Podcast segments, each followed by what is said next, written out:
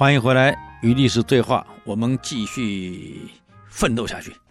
刚刚讲到这个古弼把刘树拉下床，头发正正好拉呀，拉下来一拳，叭就下去了，不客气啊，措手不及，没想到会被拉下来揍，啊，打在地上，又是打又是踹，啊，一边打一边骂，朝政不好，都是你们这些王八蛋的过错，啊，每天陪皇上下棋游乐，狩猎饮酒，你们这里办公室的人能干什么？打！这魏太武帝大惊失色，怎么会发生这种事情？赶快把棋盘推开！啊！而这个古弼一边打一边故意大声叫我：“我有重大事情进来禀报，你得陪着皇帝就下棋啊！你没看到我进来啊？你当办公室办公室主任？这么重要的国家事情你不管，天天就陪皇上游乐。我告诉你，这朝政败坏都是你们这些王八蛋搞出来的。”打，再打！哎呀，这武帝把棋盘推开。好了，好了，好了，好了，好了。哎呀，没有听奏折，是我的过错，跟刘树没关系。哎，放了他，放了他，放了他。这古弼才把刘树放了。嗯，跟皇帝说：“我有重大事情禀报。”这小子就陪你下棋，完了，等多久了？我来，我知道，哎呀，是我在下嘛，这又不是他，他是陪着我，这不能怪他呀。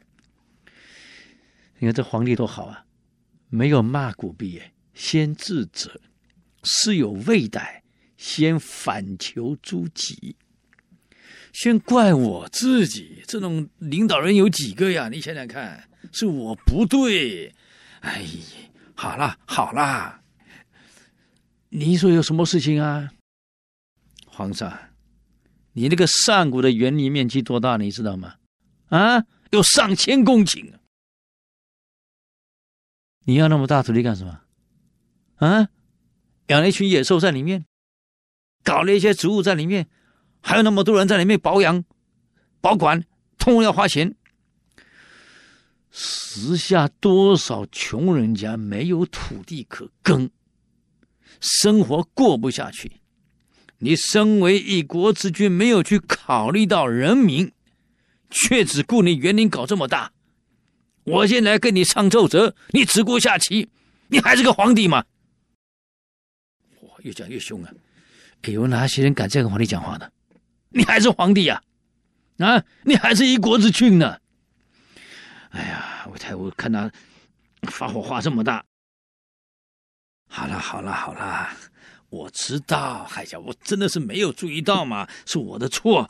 好了好了，我知道园林是很大，你讲的对，那该怎么处理？你去处理，就是把园林都废了，我也不在乎。人民为上，我清楚。孟子讲过，啊，民为贵，社稷次之，君为轻。我明白这个道理。你别看啊，北魏是哪里人？鲜卑人，哎，他不是汉人哎，人家对我们儒家思想一样很清楚啊。嗯，好，好，好了。古币是打在刘树的身上，可痛在皇帝的心上。但是你想一想，你是为人臣的。你把个皇帝身边人拉下来痛打，在皇帝面前打，打完了以后还指着皇上骂完了，有没有很过分？是很过分啊！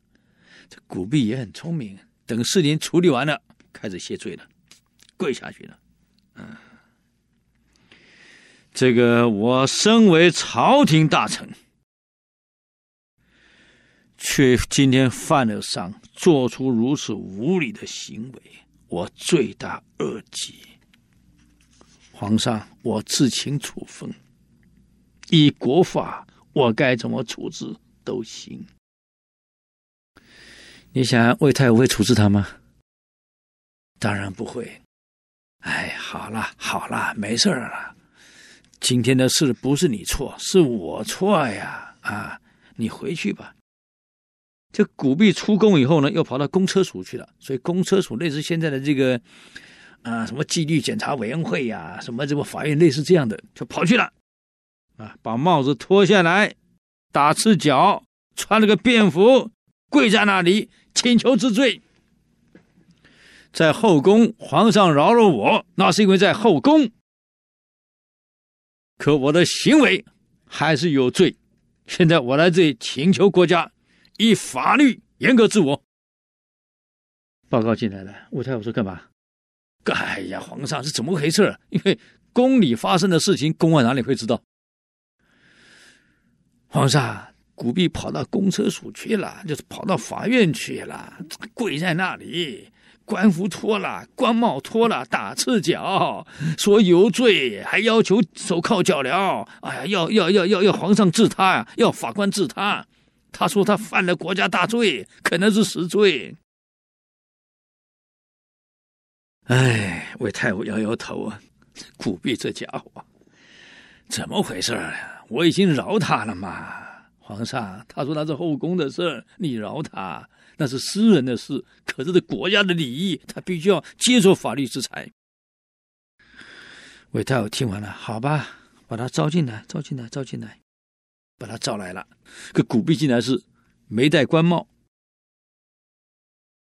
那么，因为古弼的长相很奇怪，正是他的头很尖，这个中间头啊很尖，像个毛笔一样凸出来的，啊，所以皇上给他取个绰号叫“笔头”，啊，毛笔的头啊叫“笔头”。哎，就说了“笔头”啊，叫他“笔头”叫他绰号。你看，那皇上没有说“哎呀，古爱卿”没这样讲，“笔头”啊，老是叫他绰号啊。哎，就表示跟他很亲近哎，嗯，我已经跟你讲过了嘛，那是我的错，你何必这样自责呢？啊，我很清楚，你要让我知道事情，故意很积极的解决问题，我印象才会深刻。我知道你的用心啊，我给你举个例子呀，我们在盖神坛的时候，那么盖神坛的人哪一个人不是赤着脚？脱的是衣服啊，去盖呀。可神坛修好以后，就穿上整齐的衣冠去祭神。神灵一样赐福给两种人，不会怪罪你在盖房子的时候是赤着脚、露着衣服啊，很不礼貌。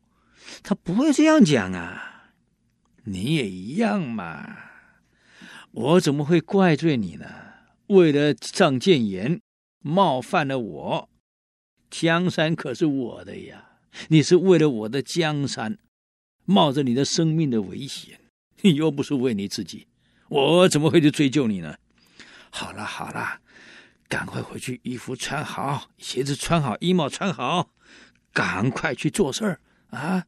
只要对国家有利的，对百姓有利的，你尽量跟我争，尽量放手去做，不要有什么顾虑。